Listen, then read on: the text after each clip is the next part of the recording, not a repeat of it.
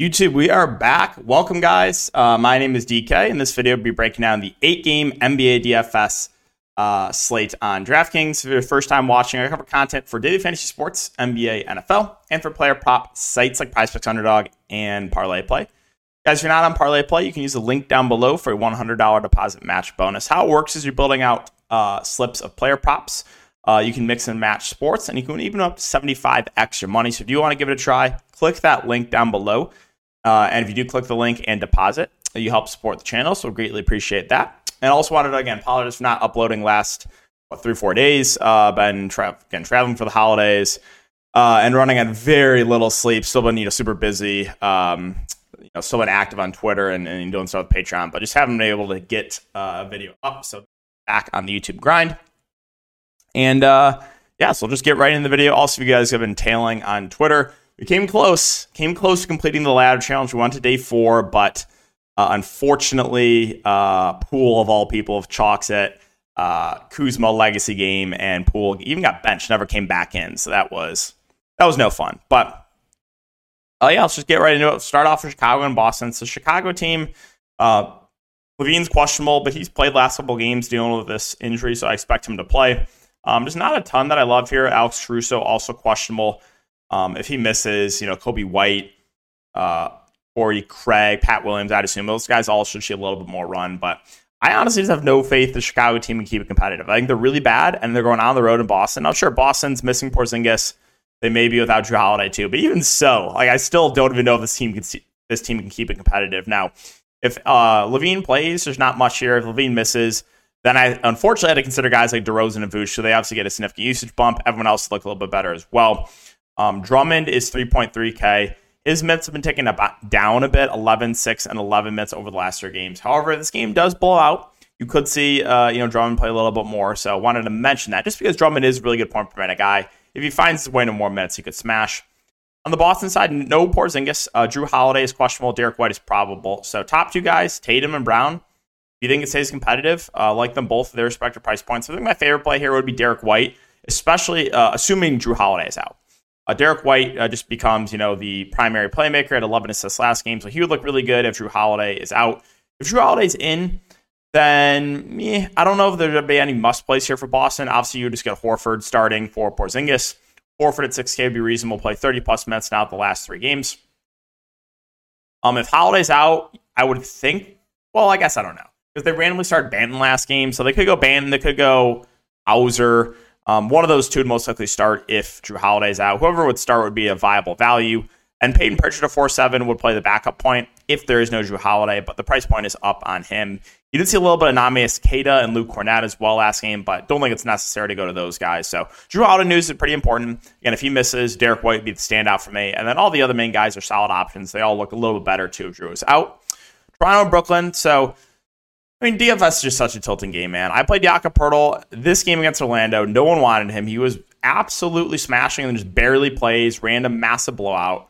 Next three games 29, 31, 35 minutes. He's 40 fancy points a game over the last two games. It's just frustrating, man. Frustrating, frustrating, frustrating. But top end guys, Scottie Barnes, minutes have been ticking down on him a little bit in competitive games. Uh, only 33 minutes last game. That is a little bit concerning. There was no foul trouble.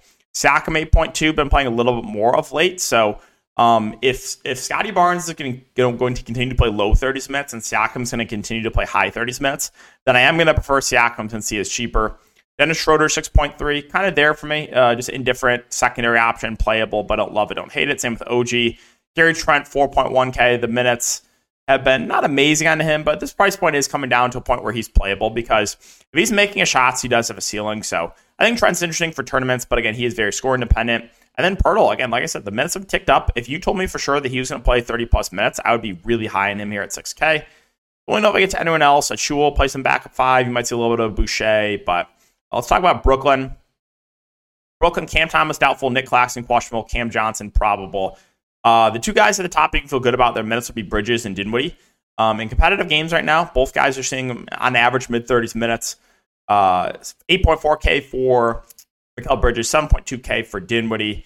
Neither stand out, but um, they should get good uh, minutes for sure. Now, if Nic Claxton now, I would assume that they just try to go small again. uh, Dorian Finney-Smith at the five. They shifted Royce O'Neale in the starting lineup. Royce O'Neale had a ceiling game of out of nowhere, a 40 bomb for Royce O'Neale. Definitely an outlier performance, and his price went way up. So, I mean, I don't love either wing of, of, of Royce or Dorian Finney-Smith. I think they're priced about right. 6K plus for Lonnie Walker feels too much. I will say there's no Nic Claxton. Guys like Day'Ron Sharpe and Trent Watford are interesting options. Off the bench, you still saw 27 minutes for Day'Ron Sharpe. Trent Watford played 17. These are both guys at a good point per minute. So there's no Claxton. Even if they don't start, I would have some interest in those two. And then I don't know what happened with Cam Johnson. Did he like go? Oh, it was okay. It was cramps. He did. I was like, why did he only play 22 minutes? Um, I forgot he didn't return due to cramps. But 6.1 for 6.1k for Cam Johnson. I would expect at least 30 plus minutes from him. Makes him again a reasonable option there in the mid range. Let's talk about Atlanta and Cleveland. So on the Atlanta side, Trae Young 9.7k, Dejounte Murray 8.4. Both more just secondary options uh, for me. Without Jalen Johnson, you did see a minutes bump for DeAndre Hunter. He played 40 minutes last game. Now you did have some Saddiq Bey foul trouble.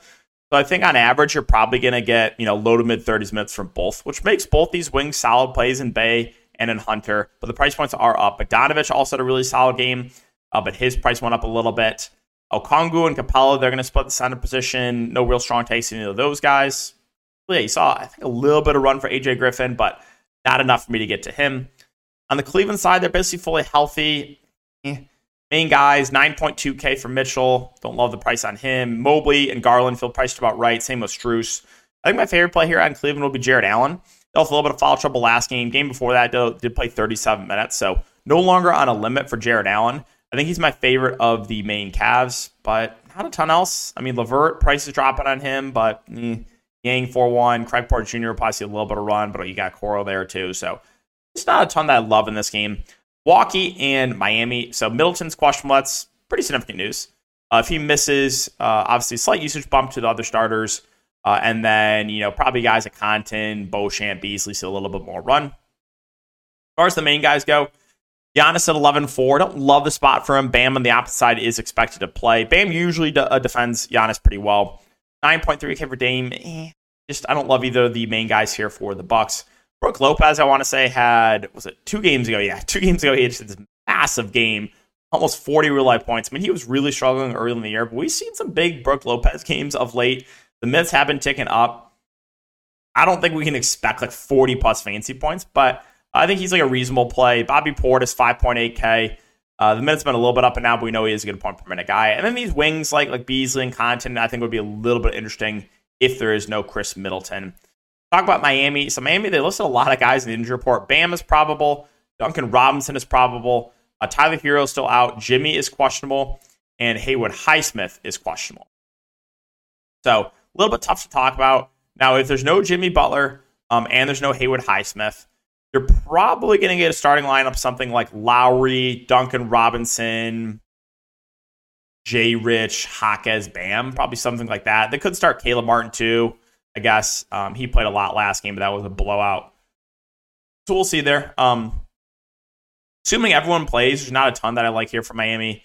Uh, I will say Jaquez is a guy that I've been high on a lot recently. I just think he's a good player, like, and he's a big part of his rotation. So, uh, like, I still I think he's playable either way, but he's going to look better if some of these guys end up sitting. I don't think there's anything else that I love. Again, Kevin Love should, should play the backup five. He's a good point per minute guy, 4K, makes him viable. But if you get Jimmy out and if you get Highsmith out, then Bam at 9 2 becomes interesting. But uh, again, it's not like you're getting Bam at a discount. Like he is priced up even if Jimmy is out. Duncan would be playable. Again, he missed, I think, only one game or one or two games, but he had been playing pretty well in the starting lineup. Uh, let's talk about Charlotte and New York. So, Charlotte, LaMelo Ball is doubtful. So, that's going to open up some stuff here for the Hornets. Um, you should get Brandon Miller in the starting lineup. Uh, that's what they did in the second half. They started Brandon Miller. Now, as far as the main guys go, Rozier came back. I thought he's be on some. They're going to take it easy on his minutes. First game in like almost a month. 37 minutes for Terry Rozier.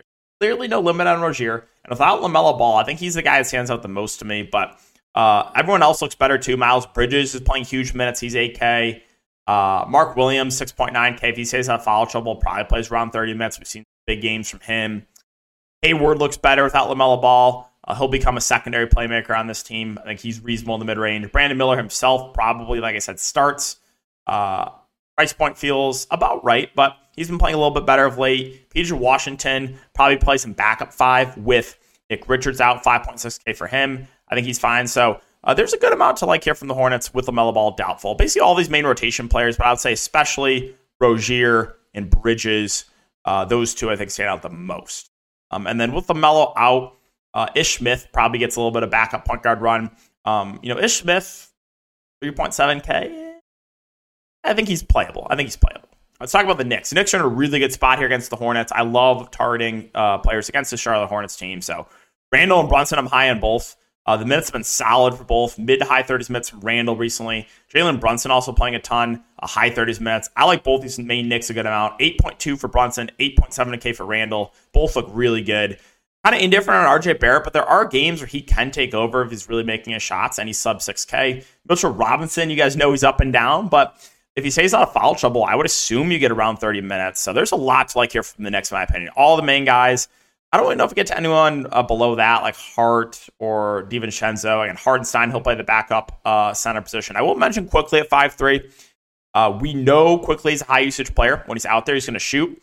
And like I said, this is a good matchup. So I do like his upside in GPPs. OKC and Minnesota. So Oklahoma City fully healthy. Um, SGA 10.5K, I think is a reasonable spend up here at the top. You're just going to get big minutes from him in a competitive game, high 30s. Chet, again, he's up and he's down, but the ceiling is clearly there from him. We've seen a couple huge games from him of late. Uh, basically, three of the last four has gone for 50 plus, 64 there against Golden State. So, yeah, I like the I like the upside a lot here on Chet.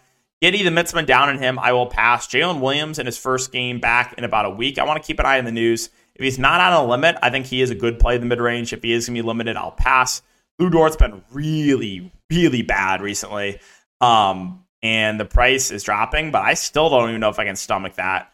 Uh, I don't know if I get to any of the bench guys with Jalen Williams back. I mean, Isaiah Joe should, should still get some solid run, uh, maybe low to mid 20s. Kenrich Williams will see rotation minutes as well.